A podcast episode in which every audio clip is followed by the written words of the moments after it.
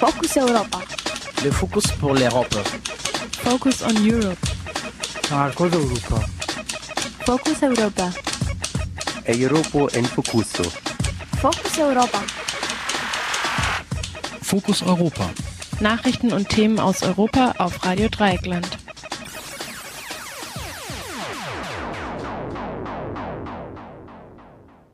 Hallo und herzlich willkommen zur vierten Ausgabe unseres Europamagazins Fokus Europa vom 25.04.2013. Und da der 25. April auch der Jahrestag der portugiesischen Nelkenrevolution ist, wird sich unser erster Beitrag im heutigen Magazin auch mit dieser Revolution beschäftigen. Und außerdem berichtet unser Benelux-Korrespondent Tobias Müller aus Amsterdam über die holländische ähm, republikanische Bewegung, also die Monarchiefeinde, die sich jetzt formieren, da in den nächsten Tagen, genau genommen am 30. April, die Thronübergabe dort stattfinden soll. Unter dem Motto, es ist 2013, weg mit der Monarchie, sammelt sich da eine ganz neue Bewegung. Mehr dazu im zweiten Teil der Sendung. Aber zunächst wie üblich die Nachrichten vom Tage. Focus Europa. Nachrichten aus Europa auf Radio Dreieckland. Die Bundesregierung musste sich heute in Genf vor dem UN-Menschenrechtsrat rechtfertigen. Eine Delegation um den Menschenrechtsbeauftragten der Bundesregierung, Markus Löning von der FDP, musste sich heute Vormittag den Fragen von anderen UN-Mitgliedern stellen. Die Kritikpunkte waren zahlreich. Vor allem wurden Übergriffe von Polizei und Sicherheitskräften bemängelt, aber auch fehlende Gleichstellung von Frauen im Berufsleben und die Benachteiligung von Menschen mit Behinderungen. Der russische Vertreter im Menschenrechtsausschuss warf der Bundesrepublik Rassismus vor. Deutschland müsse Verstöße gegen Menschenrechte stärker verfolgen. Bei, der, bei, den Ermittlungen zur Mordserie der NSU hat die Bundesregierung vor dem Menschenrechtsrat Fehler eingeräumt. Löning sagte, die Mörder seien nicht gefasst worden, da die Behörden bei der Erkennung der Motive versagt hätten. Im Vorfeld hatte das Forum Menschenrechte der Bundesregierung eine unzureichende Achtung der Menschenrechte im eigenen Land vorgeworfen. Das Netzwerk aus über 50 NGOs erinnerte auch an die jüngste Kritik des UN-Antirassismusausschusses, der deutsche Gerichte wegen einer mangelnden Umsetzung der Antirassismuskonvention gerügt hatte Polizei und Europol sollen künftig europaweit auf Asylbewerber-Fingerprints in der Eurodac-Datenbank zugreifen können. Dies beschloss der Innenausschuss des Europaparlaments am gestrigen Mittwoch.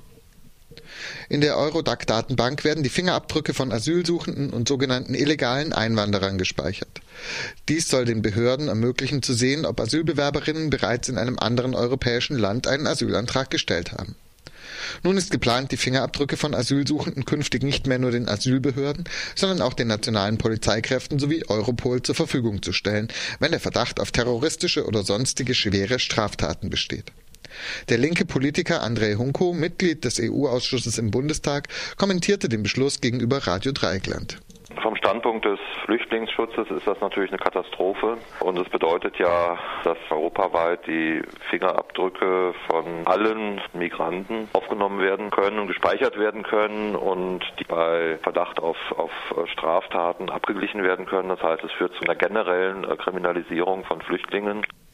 Die Entscheidung im Parlament soll zwar erst im Juni fallen, die Neuregelung gilt jedoch als sicher, da im Innenausschuss die gleichen Kräfteverhältnisse bestehen wie im Parlament. Laut Umfragen des Eurobarometers verlieren Europäerinnen das Vertrauen in die Europäische Union. Die Studie fragte nach, wie viel Vertrauen Bürgerinnen aus Polen, Italien, Frankreich, Deutschland, Großbritannien und Spanien in die EU hätten, wie der britische Guardian berichtete. Dabei zeigte sich ein massiver Vertrauensschwund zwischen 2007 und 2012. In Spanien sprach zum Beispiel 2007 noch nicht mal ein Viertel der Bevölkerung der EU das Misstrauen aus. Heute sind es fast drei Viertel. Waren in Deutschland 2007 nur rund ein Drittel der Bevölkerung misstrauisch gegenüber der EU, sind es 2012 schon fast 60 Prozent. Kommissionspräsident Barroso sieht den europäischen Traum von einer europäischen Ermattung abgelöst und befürchtet ein weiteres Erstarken von Rechtspopulismus und Nationalismus. Der Bundesdatenschutzbeauftragte Peter Schaar hat in seinem Jahresbericht harsche Kritik an der Arbeit der Bundesregierung geübt. Die Regierung sei beim Thema Sicherheitsgesetze äußerst sorglos zu Werke gegangen. In der Fluggastdatenspeicherung und im Melderecht sei Sicherheitsbehörden weitreichender Zugriff auf persönliche Daten ermöglicht worden. Schaar kritisierte ebenfalls die Antiterrordatei, die das Bundesverfassungsgericht gestern in Teilen für grundgesetzwidrig erklärt hatte. Würde bei der Zulassung von Medikamenten selbstverständlich hohe Ansprüche angelegt, vermisse Schaar diese bei Fragen des Datenschutzes. Wenn es darum geht, in Grundrechte einzugreifen, dann findet keine vergleichbar intensive Prüfung auf Wirksamkeit und Nebenwirkungen statt. Der gestrige Jahresbericht des Datenschutzbeauftragten wird allgemein als vernichtende Bilanz der Datenschutzpolitik der Bundesregierung gedeutet. Grenzendicht mal anders. Mit der sogenannten Ventilklausel will die Schweiz die Zuwanderung aus den EU-Staaten begrenzen. Damit wird eine Höchstzahl der fünfjährigen Aufenthaltsbewilligung für EU-Bürgerinnen festgelegt. Schon letzte Woche hatte die Schweiz den Zuzug von Europäerinnen aus den sogenannten neuen EU-Staaten reglementiert, nämlich aus den osteuropäischen Staaten Tschechien, Estland, Lettland, Litauen, Ungarn, Polen, Slowenien und der Slowakei. Nun gibt es eine Reglementierung auch für die alten Staaten, wie zum Beispiel Deutschland. Ziel sei, so die schweizerische Regierung, die Zuwanderung aus dem EU-Raum wirtschafts- und gesellschaftsverträglich zu gestalten. Die EU-Außenbeauftragte Catherine Ashton sieht in der Maßnahme einen Verstoß gegen geltende Abkommen, da die Schweiz unzulässige Unterscheidungen zwischen den EU-Staaten vornehme. Zudem, mer zudem merkte sie wörtlich an, diese Maßnahmen missachten die großen Vorteile, welche die Personenfreizügigkeit den Bürgern in der Schweiz und in der EU bringt. Am gestrigen Mittwoch veröffentlichte die Health and Environmental Alliance, kurz HEAL, in Berlin eine Studie zu den gesundheitlichen Folgekosten von Kohlekraftwerken. Demnach führten die Emissionen der Kohlenkraftwerke in der EU jährlich zu 18.000 vorzeitigen Todesfällen. Die Autorinnen der Studie rechnen außerdem mit 8.500 Neuerkrankungen an chronischer Bronchitis und dem krankheitsbedingten Verlust von 4 Millionen Arbeitstagen. Hiel schätzt den jährlichen ökonomischen Schaden auf fast 43 Millionen Euro. Dabei seien die Kraftwerke in Deutschland, Polen und Rumänien zusammen für mehr als die Hälfte der Schäden verantwortlich.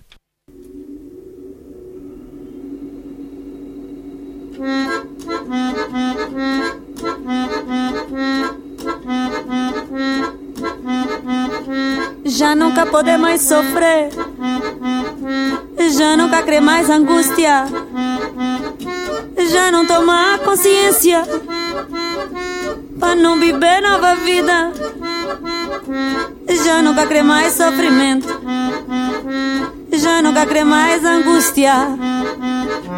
Destino des diabo, destino des diabo. A destino des diabo tava para inferno, para cura de nosso sofrimento. Destino des diabo, destino des diabo tava para inferno, para cura de nosso sofrimento. Ai tanta, ai tanta linha da banca, tantão de África e é ouro. Oh África de nossa infância, tantão, tantão de nhata banca. Ai, tantão de nossa infância, tão tantos, tão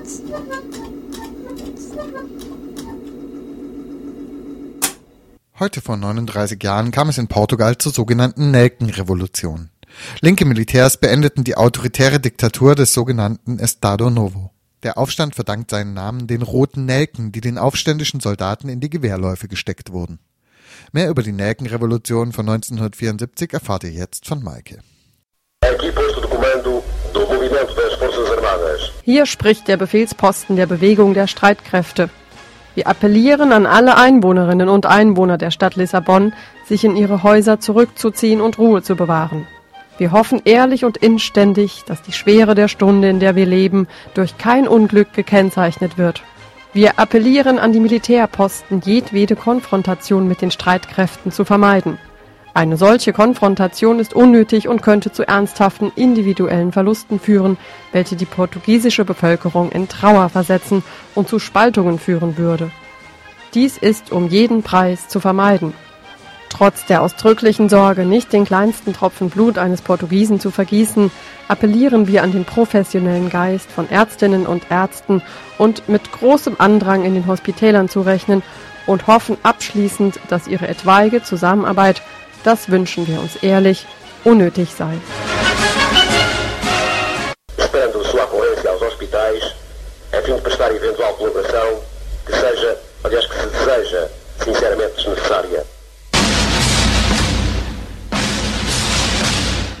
In unseren Ohren mag es befremdlich klingen, aber heute vor 39 Jahren setzten ausgerechnet bewaffnete Truppen, bestehend aus Militärs und Studierenden, der faschistischen Diktatur in Portugal ein Ende. Und dazu gehört natürlich auch Marschmusik. Den sogenannten Estado Novo, den neuen Staat, hatte der spätere alleinige Herrscher Antonio de Oliveira Salazar 1933 ausgerufen. Ein Militärputsch hatte bereits sieben Jahre zuvor der ersten Republik in Portugal ein Ende gesetzt. Die Ideologie in der Militärdiktatur, die auch als Salazarismo bekannt ist, basiert auf Nationalismus, Gleichschaltung, Repression und gnadenloser Ausbeutung der Kolonien in Afrika. Kein anderes europäisches Land hatte Anfang der 70er Jahre noch Überseeprovinzen. Dies galt als längst überholt. Uh, gentlemen, as I was saying about the colonial question, Every other European country has already resolved it. A situação no ultramar é uma prioridade para o Sr. Presidente do Conselho. Perdão. Portugal é e será sempre uma nação pluricontinental e multirracial. Custe custar doa quem doer.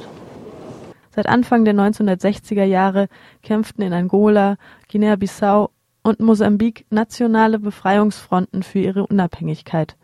Salazar zog sich 1968 aus gesundheitlichen Gründen aus der Politik zurück und starb zwei Jahre später. Sein Nachfolger Marcelo Caetano war nicht annähernd so eisern im Umgang mit den vermehrten Studentenprotesten und den Aufständen in den Kolonien. In der Handhabe mit wirtschaftlichen Angelegenheiten war er lang nicht so geschickt wie der ausgebildete Ökonom und Jurist Salazar. Der Estado Novo war von da an sozusagen dem Untergang geweiht. Senhora, a educação é uma coisa difícil e por vezes mesmo dolorosa para os cabos. A nossa missão, Antónia, é civilizar esses povos. A saúde, a educação. Sim, com 30% de analfabetos na metrópole, somos realmente os heróis da civilização. Com licença, Rui. Nach fast 50 Jahren faschistischer Herrschaft war im Jahr 1974 mehr als ein Viertel der portugiesischen Bevölkerung Analphabeten. Die Geheimpolizei PIDE, die Polícia Internacional e de Defesa do Estado, verhaftete, folterte und ermordete gezielt, nach deutschem Vorbild, überall im portugiesischen Staatsgebiet, also auch in den Kolonien und darüber hinaus politisch Andersdenkende. Von einigen Historikern wird sie als eine der effizientesten Polizeiapparate der Geschichte bezeichnet. Reação psicossomática. Psicossomática todo dia, pá. Psicossomática. Você que está calado, pá. Isto é um levantamento militar. Pode-se entrar? Um momento que eu vou ver se pode ser. Mãos ao ar! Ninguém se mexe! Não tenha medo, ninguém o quer matar.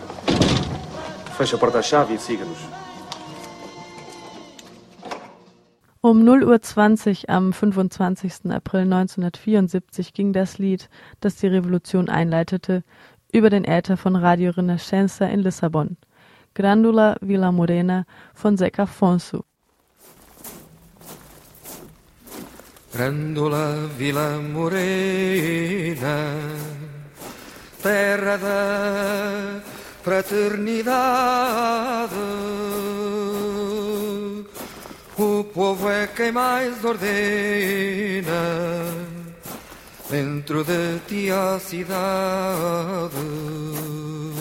Dentro de ti a cidade.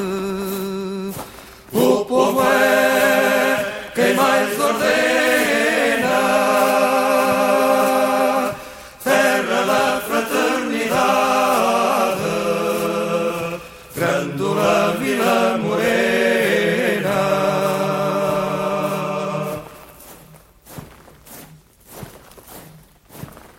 Auch hier schreitet im Gleichschritt die Bewegung der Streitkräfte, die Soldaten, die den Krieg satt hatten. Im Portugiesischen als MFA, Movimento das Forças Armadas, bekannt.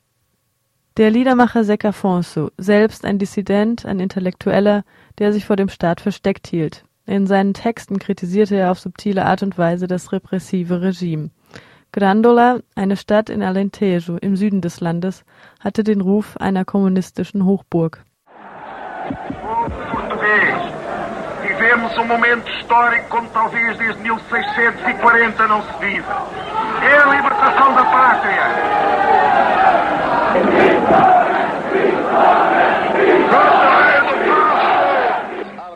Die Nelkenrevolution geht als romantisierter Umsturz in die Geschichte ein. Die wenigen Militärs, die noch auf Seiten der Regierung waren, liefen zu den Streitkräften über. Es gab lediglich vier Tote, die aber nicht von den Streitkräften, sondern von der Polizei erschossen wurde.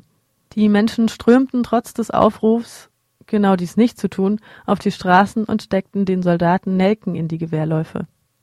In Portugal spricht das Datum 25 de Abril auch heute noch für sich. Kulturzentren werden danach benannt. Das Städtchen Grandola kokettiert mit seiner Geschichte.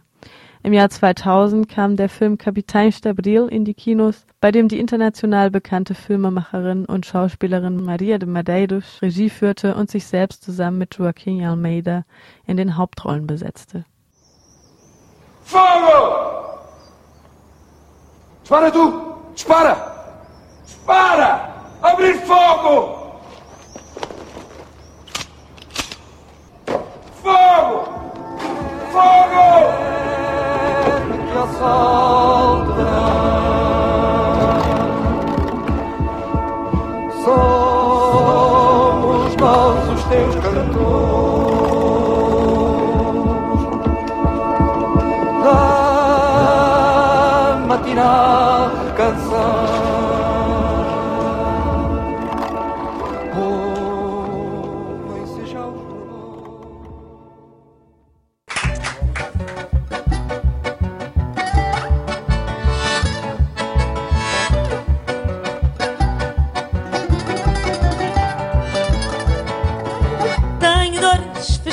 caixinhas Contra mim, contra ti, contra lá Contra os dias que passam ao meu lado. Tenho dores fechadas em caixinhas Contra aqui, contra ali, contra cá Que me dizem estou aqui, estamos lá. Ah, diz-me lá, ah, diz-me Oxalá, oxalá te veja ao meu lado, ao pé de mim, ao pé de mim. Oxalá te veja ao meu lado, ah, oxalá te veja bem aqui. Ai, oxalá te veja ao meu lado,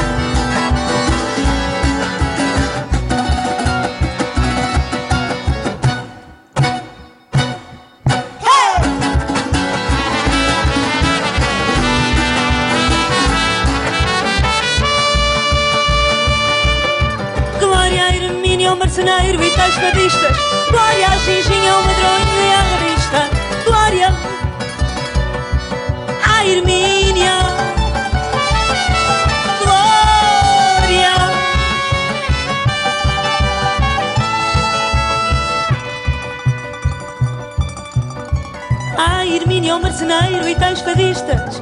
A Ginginha, ao madronho e à revista.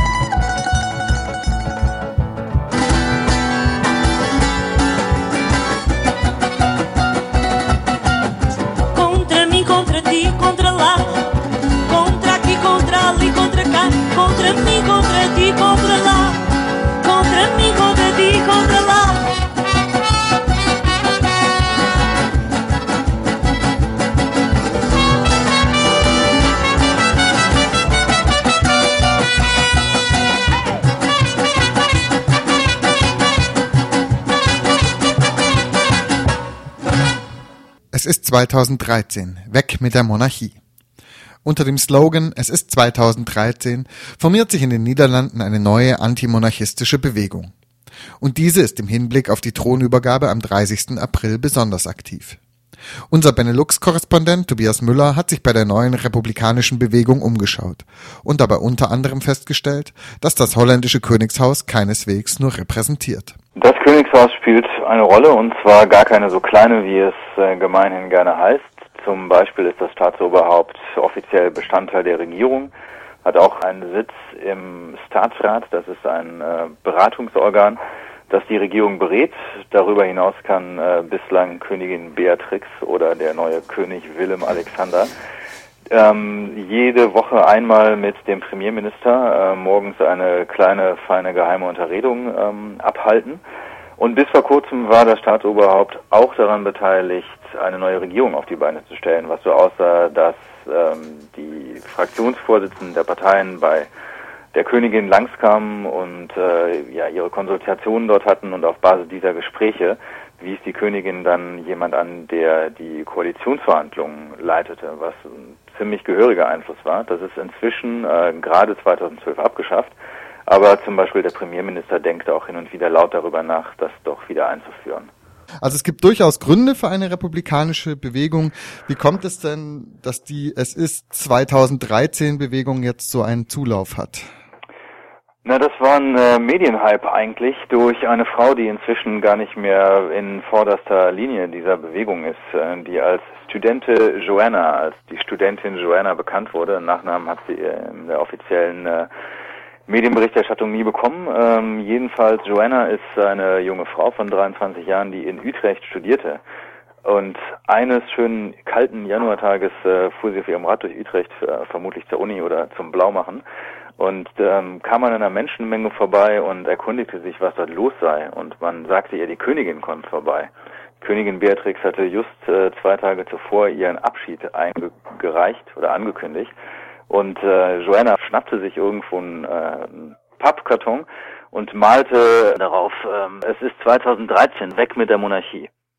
Das ist äh, nachher auch der Slogan dieser ganzen Bewegung geworden. Und was Joanna ungeheuer geholfen hat und der Bewegung, ist, dass zwei Polizisten Joanna dort äh, gleich deeskalierten und meinten, sie müssten die öffentliche Ordnung beschützen. Es gab keinerlei Anzeichen von irgendwelchen Riots dort oder Stress oder irgendwas, aber äh, zwei Beamten dachten so mal weg mit der jungen Frau. Äh, darüber ließ sie sich äh, nachher in verschiedenen Talkshows aus und äh, rief dazu auf, doch zu demonstrieren am 30. April bei der Thronübergabe. Und äh, das war quasi der Startschuss für diese Bewegung. Diese Thronübergabe, was hat's damit auf sich? Die Thronübergabe bedeutet, dass die Königin Beatrix, die die letzten 33 Jahre in den Niederlanden regierte, einfach äh, denkt, dass sie mit 75 Jahren äh, mal in Rente gehen sollte und deswegen ihrem Sohn, König, dem neuen König Willem Alexander, den Thron vermachen wird.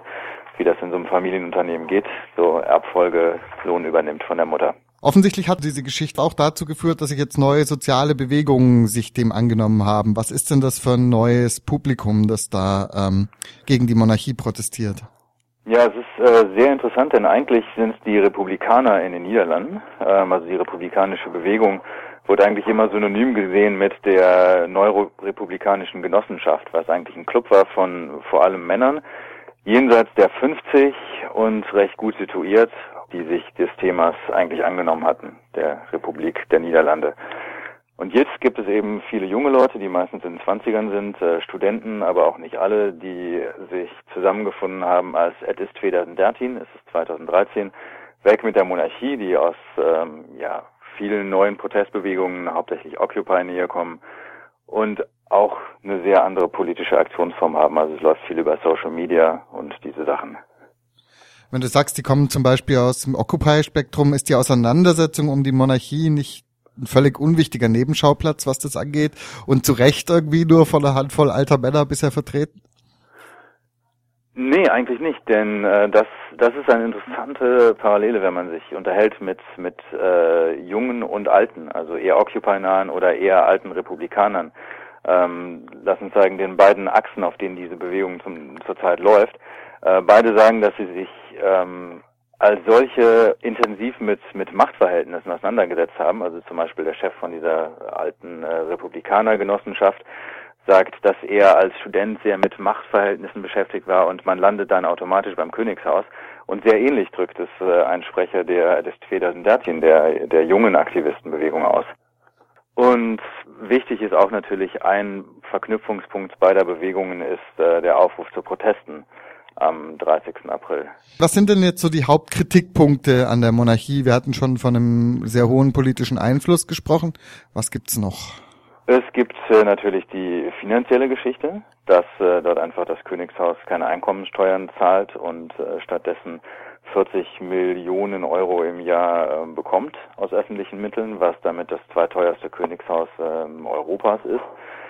Und ganz grundsätzlich die Geschichte, dass es einfach ein, ein, zentrales Element von Ungleichheit ist, wenn ein Staatsoberhaupt besteht, das nicht demokratisch gewählt ist. Das ist auch ein wesentlicher Stoßpunkt der ja eigentlich beider Bewegungen, der jüngeren und der älteren Aktivistenbewegung, die gerade so punktuell zu einer verschmelzen. Was ist denn für den 30. April geplant? Gibt es da schon konkretere Ansagen? Es gibt äh, sechs äh, extra angewiesene, durch die Gemeinde angewiesene Orte, wo demonstriert werden darf in Amsterdam. Das ist vielleicht auch noch ein interessanter Punkt. Man hat hier ähm, recht interessante, recht äh, deutliche Erinnerungen ähm, an die letzte Thronübergabe 1980, wo es die mit die größten Riots in der niederländischen Geschichte gab, weil damals die ganze Haus-Wohnungssituation äh, sehr großes Thema war. Es gab in den ganzen Monaten vorher schon richtig große Auseinandersetzungen um das Thema Wohnen, Hausbesetzung und das Ganze kulminierte dann tatsächlich äh, bei der Krönung, Krönung von äh, Königin Beatrix 1980 unter dem Motto keine Wohnung, keine Krönung und es gab stundenlange Straßenschlachten, äh, Tränen, Gas und Brechgasnebel und sehr, sehr viel Sachschaden und man hat natürlich furchtbare Angst, dass sich etwas ähnliches wiederholt wofür es keinerlei Anzeichen gibt im Übrigen. Also gibt es eine Form von Verknüpfung mit anderen sozialen Themen von diesen Thronübergabeprotesten? Das ist eigentlich, dafür wären dann wieder die jungen äh, Aktivisten zuständig, die durchaus ja diese Occupy-Nähe und die Nähe zu anderen sozialen Bewegungen haben. Allerdings, abgesehen davon, ist diese Verknüpfung nicht besonders deutlich und es wird in dem Sinn selbst von den äh, Tvedersen Dertin Menschen auch nicht thematisiert. Denn momentan geht es tatsächlich um die Funktion der Monarchie, um warum man dagegen vorgehen soll und warum es anders gibt zu demonstrieren. Die inhaltliche Brücke wird zurzeit äh, nicht wirklich geschlagen. Soweit unser Korrespondent Tobias Müller aus Amsterdam zur niederländischen Thronübergabe am 30. April und der Bewegung der Monarchiegegnerinnen.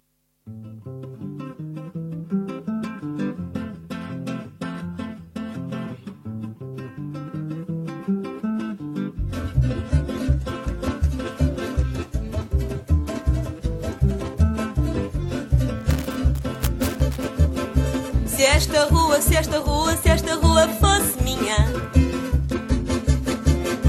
Eu mandava, eu mandava, eu mandava ladrilhar com pedrinhas de rubi para o meu amor passar. Ai, se esta rua, se esta rua, se esta rua fosse minha, eu mandava ladrilhar com pedrinhas